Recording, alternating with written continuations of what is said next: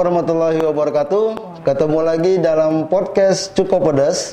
Podcastnya Palfres Official dan kalian juga bisa menyaksikan uh, podcast ini di Spotify dengan nama Cukup Pedas.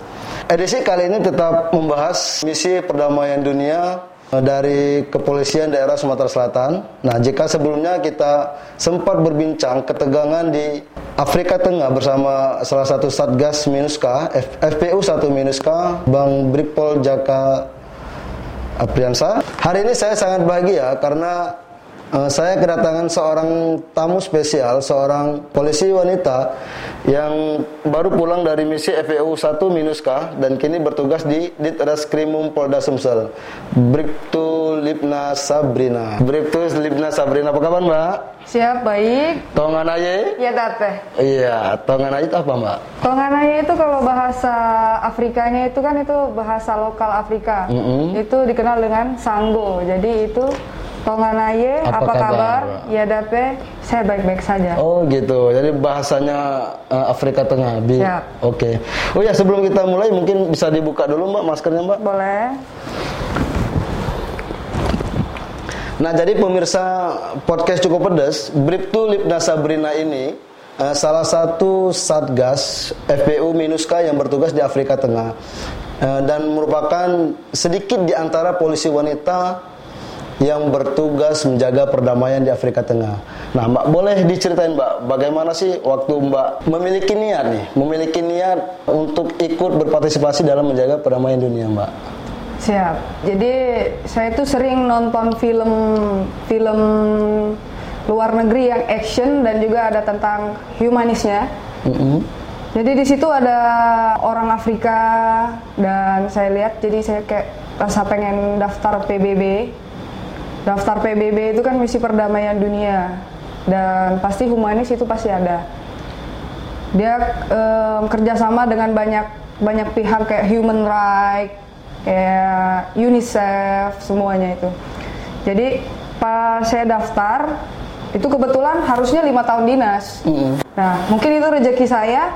Pas saya tiga tahun dinas itu ada TR surat telegram kalau menyatakan bahwa ada penerimaan untuk PBB. Mm-hmm.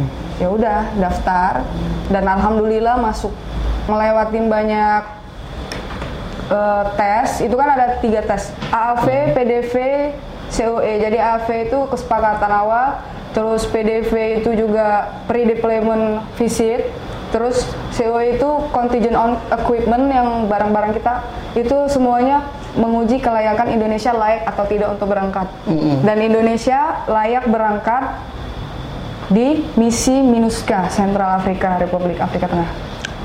Nah, seperti kita ketahui kan minus apa eh, Afrika Tengah ini kan memiliki konflik yang cukup tinggi juga, Mbak. Hmm. Kemarin saya berbincang sama Bang Jaka dan memang konflik internal di sana pun sangat tinggi dan mereka juga menggunakan mesin-mesin senjata kayak gitu mbak ya. Nah, kenapa kok mbak kan seorang wanita mbak?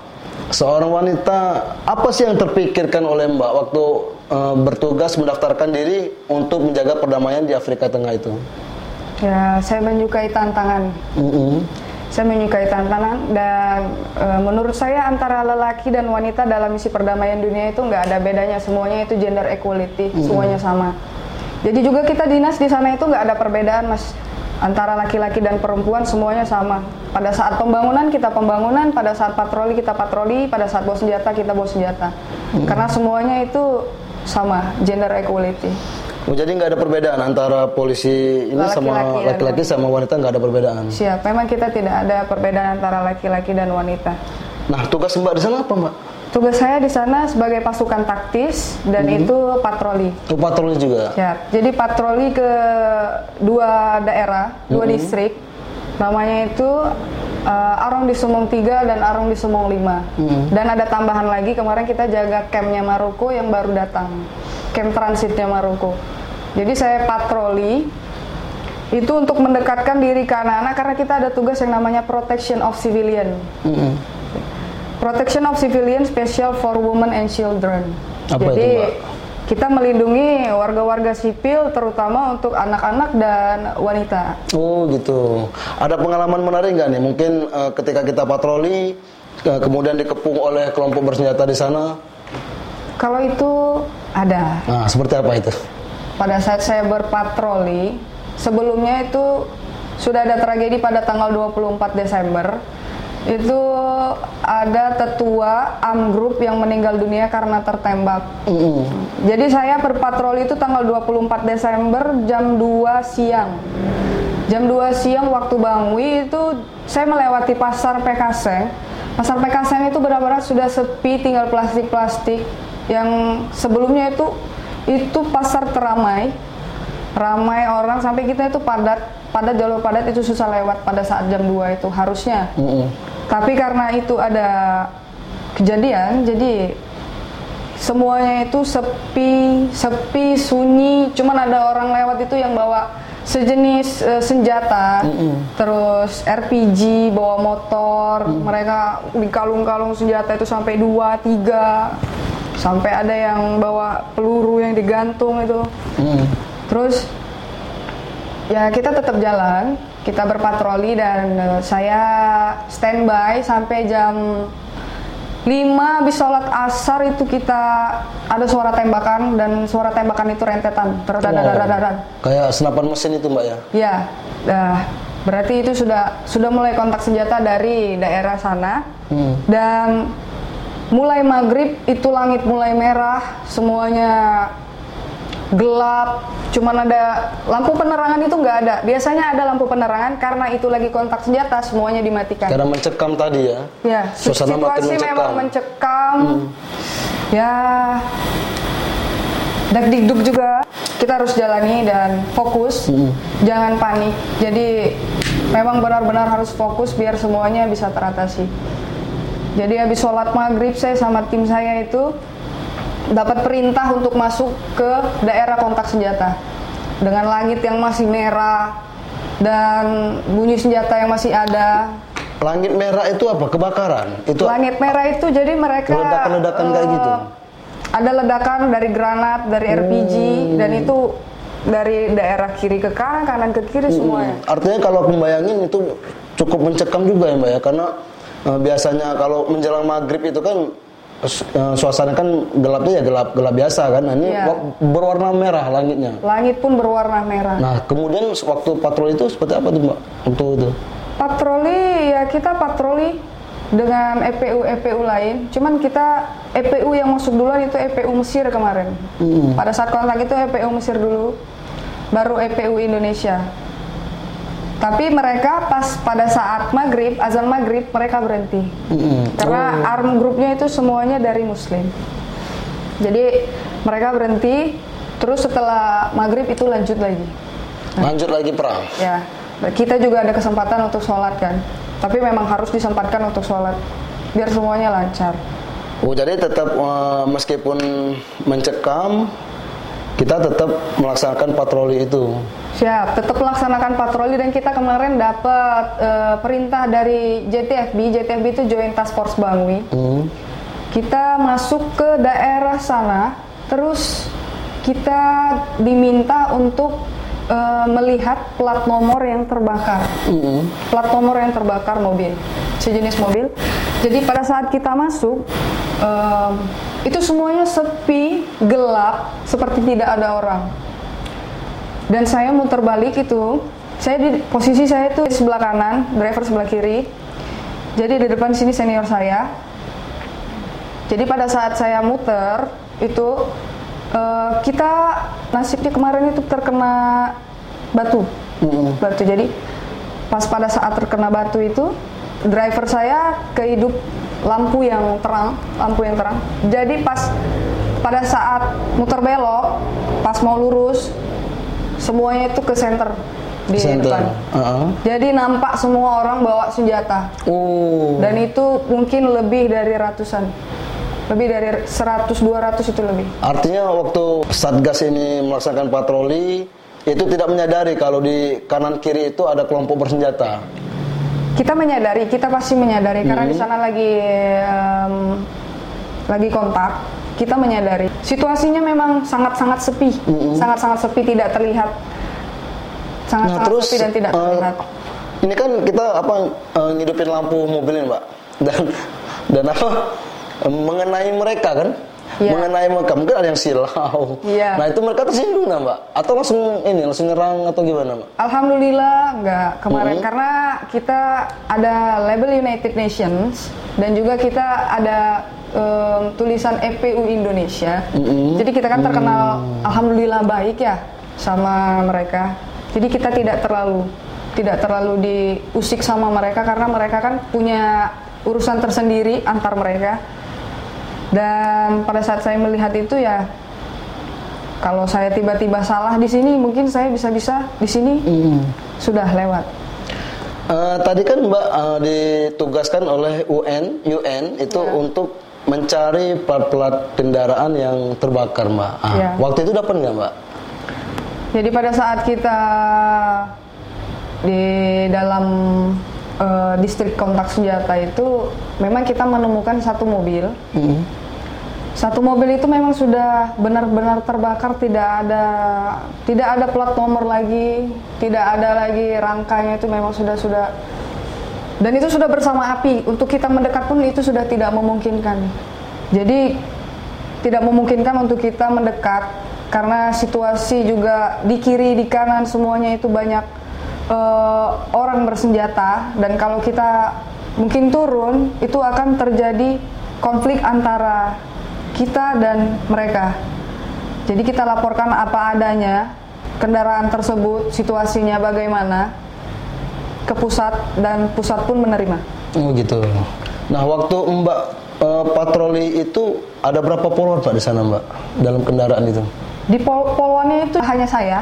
Jadi memang satu satu tim itu satu polwan. Oh satu tim satu poluan. Nah mungkin kalau dari eh, jumlah satgasnya ada berapa Mbak dari Indonesia? Kalau dari Indonesia kita ada 140 orang. 140 orang itu untuk poluannya Eh, Polwan itu 10 persennya, jadi 14 orang. 14 orang. Hanya Jadi 14 empa- orang. hanya 14 orang itu poluan dan selebihnya polisi laki-laki. Iya. Oke pemirsa cukup pedas. Nah mungkin Mbak eh, di sana kan tidak mungkin selalu tegang nih Mbak. Selama satu tahun dua bulan itu kan tidak tidak ti- tidak selalu menegangkan suasana. Nah Ya. ketika itu melandai itu apa Mbak biasanya yang dilakukan oleh anggota satgas ini? Yang dilakukan EPU 1 minus K em, sebelum COVID ya. Sebelum COVID itu kita ada farewell party. Jadi farewell party itu diadakan dan kita mengundang negara lain untuk datang ke camp kita melihat dan kita menampilkan kebudayaan Indonesia. Waktu itu kita menampilkan tari Bali dan tari Saman dan kebetulan saya yang menari Saman. Artinya eh, kita ada misi kebudayaan juga di di sana ya Mbak ya.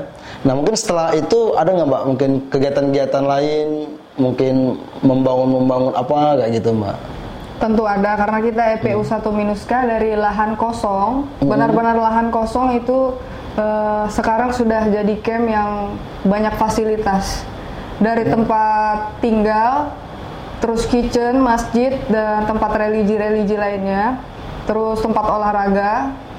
Itu semuanya Oh, sudah jadi ada. lengkap di sana Mbak. Semua sudah lengkap. Untuk sholat, untuk orang eh, beribadah lain itu ada Ya, juga. beribadahnya itu kita ada gereja, masjid, pura, sama vihara. Oh gitu. Nah kalau tugas poluan ini apa Mbak? Sewaktu pembangunan?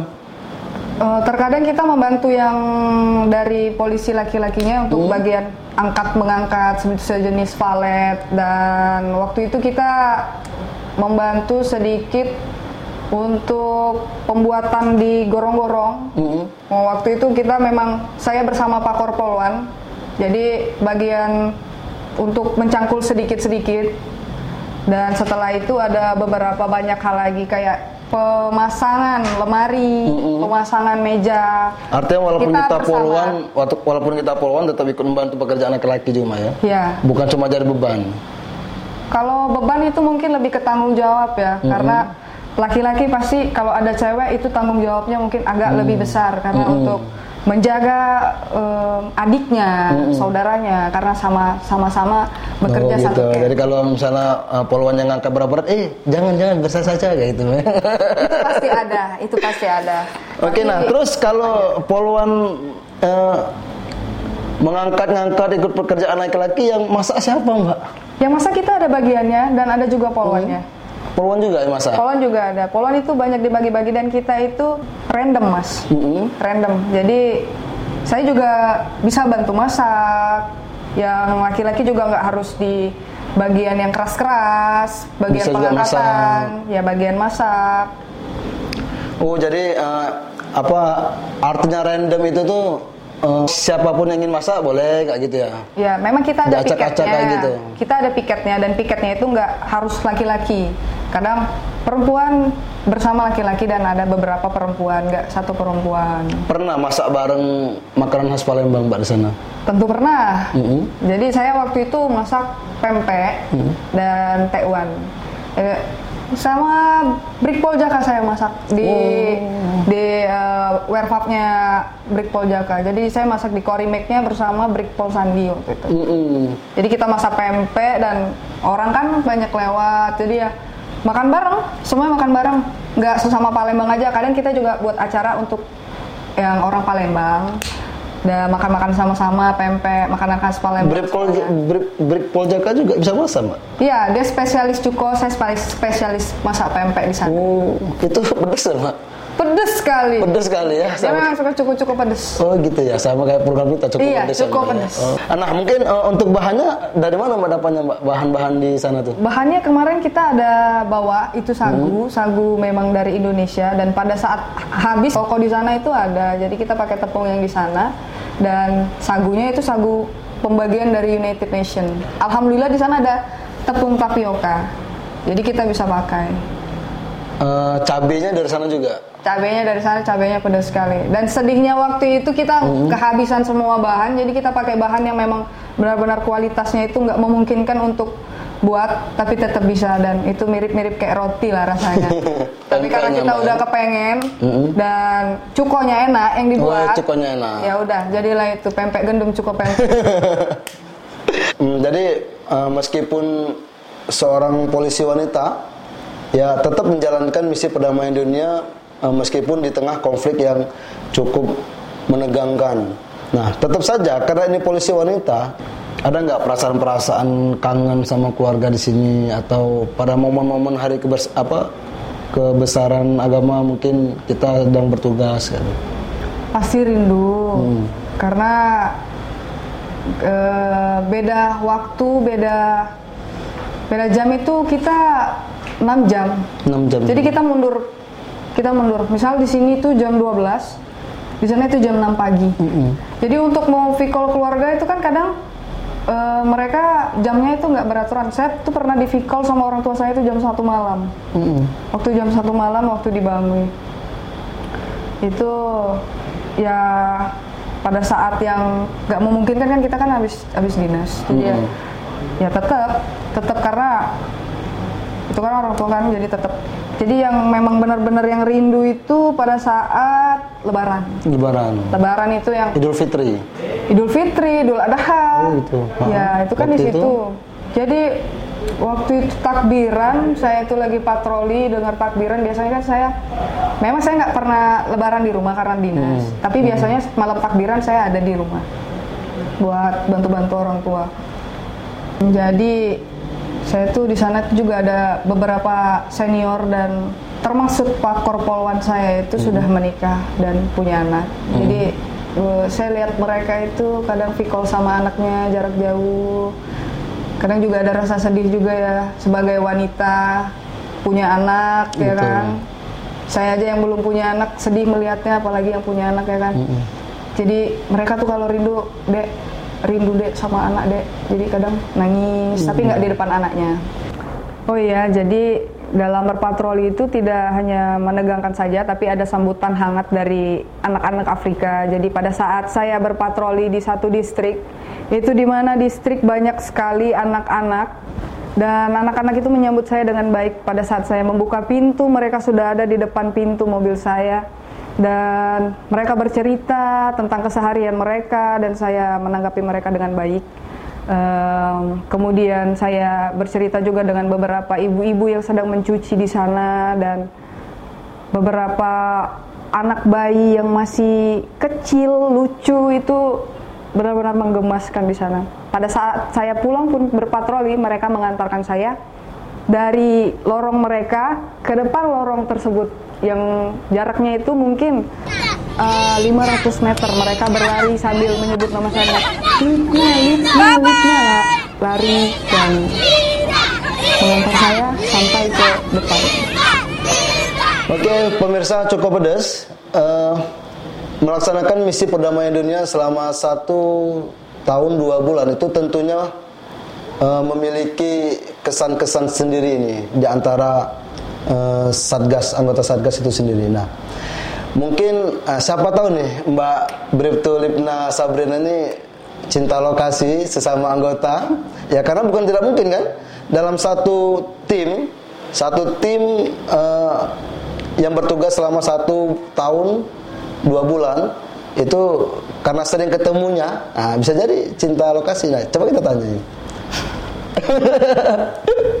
ada mbak itu mbak kalau untuk pribadi saya cinta lokasi, iya. saya enggak.